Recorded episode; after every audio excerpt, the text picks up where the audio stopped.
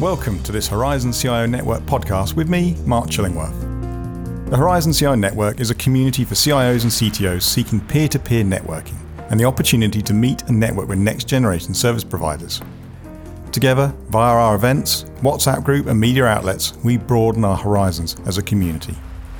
Join us on the evening of March 12th for a discussion on implementing artificial intelligence in London. CTO Simon Evans and a UK leading technology lawyer will be providing insight into implementing AI. You can register at horizoncio.network or contact me, Mark Chillingworth, on LinkedIn, Twitter, or email.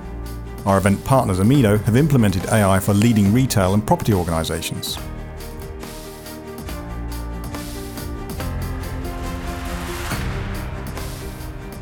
For the third year running, our first podcast of this year takes a look at the health status of the CIO and CTO roles by analysing the job moves of the previous year. A quarter of major business technology leadership hires in 2018 were for a CTO. 2018 saw a small decrease in role changes amongst the UK CIOs and CTOs. Speaking to major search providers, they too are seeing an increase in demand for CTOs at both ends of the country. Financial services is one of the most active sectors throughout 2018, perhaps indicative of the rising awareness that technology led challenges are fast encroaching on their businesses. Early in the year, Duncan Gray moved from automotive auctioneers BCA to Premium Credit, a provider of specialist loans, and James Holmes joined North P&I to continue the transformations begun by Mark Aikman. The insurance arm of the financial services sector saw Paul Carris return to the CIO fold, joining Collinson Group, owners of the Columbus brand, Mark Collins remains within insurance, moving from Vitality to the UK business of Belgium's Ageas. Challenger banks were amongst those driving up the trend for hiring CTOs, with both the popular Monzo and Civilised Bank recruiting CTOs. Retail, like financial services, is well aware of technology changing its business model. Health food chain Holland and Barrett made probably the largest hire in 2018, hiring the former CTO of Sainsbury's, George Goley. Serving the worlds of retail is data and logistics. Trainline CIO David Jack moved from Metapack, the logistics tracking service provider, to become CTPO of Dunnhumby, the data firm famed for its role in the development of the Tesco Clubcard. At Metapack, former Collinson Group CDO and Daily Mail CIO Steve Homan took up the leadership chair. Engineering had a busier year than normal. Sector veteran Stephen Capper moved to Royal BAM from AECOM. In energy engineering, Darren Martin became CIO of Wood Group, and Alan Cockrell moved from GE to Petrofac. Both Wood Group and Petrofac stated that hiring a CIO and a CTO was to ensure they were able to remain competitive and be at the forefront of how technology is changing their market. Leaving the world of engineering for plates and saucers was former McLaren Technology Group CIO Craig Charlton, who joined hospitality firm Compass as Group CIO. The biggest move of the year was the news that Mayank Prakash, the CDIO of the Department of Work and Pensions, was leaving DWP to join energy and utilities firm Centrica.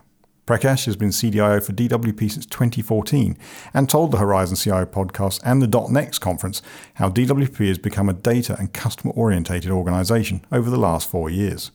In the media, Trevor Attridge moved across to be CIO of Young and Rubicam, the advertising business, and the Economist Intelligence Unit hired Sharon Cooper from the British Medical Journal as its CDO.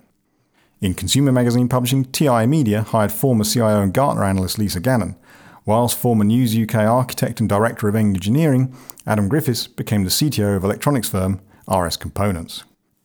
The need for academia to be utilising technology to deliver an improved experience for its students is increasing by the year, and former Science Museum CIO Jason Oliver moved from Kensington to Sussex to become the CIO of the University of Sussex.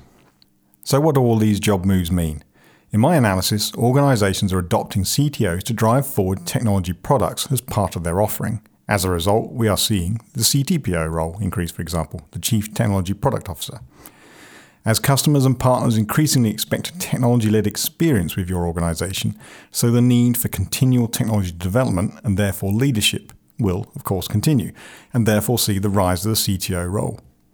None of this distracts from the CIO role. Information has become a compliance issue with GDPR, and of course, as is regularly expressed in the networks that Horizon operates, the job title is of little importance. It is the outcome that matters. Although slightly quieter than 2017, the roles that CIOs and CTOs took demonstrates that despite the challenges of the UK economy at present, there remains strong demand for good technology leadership.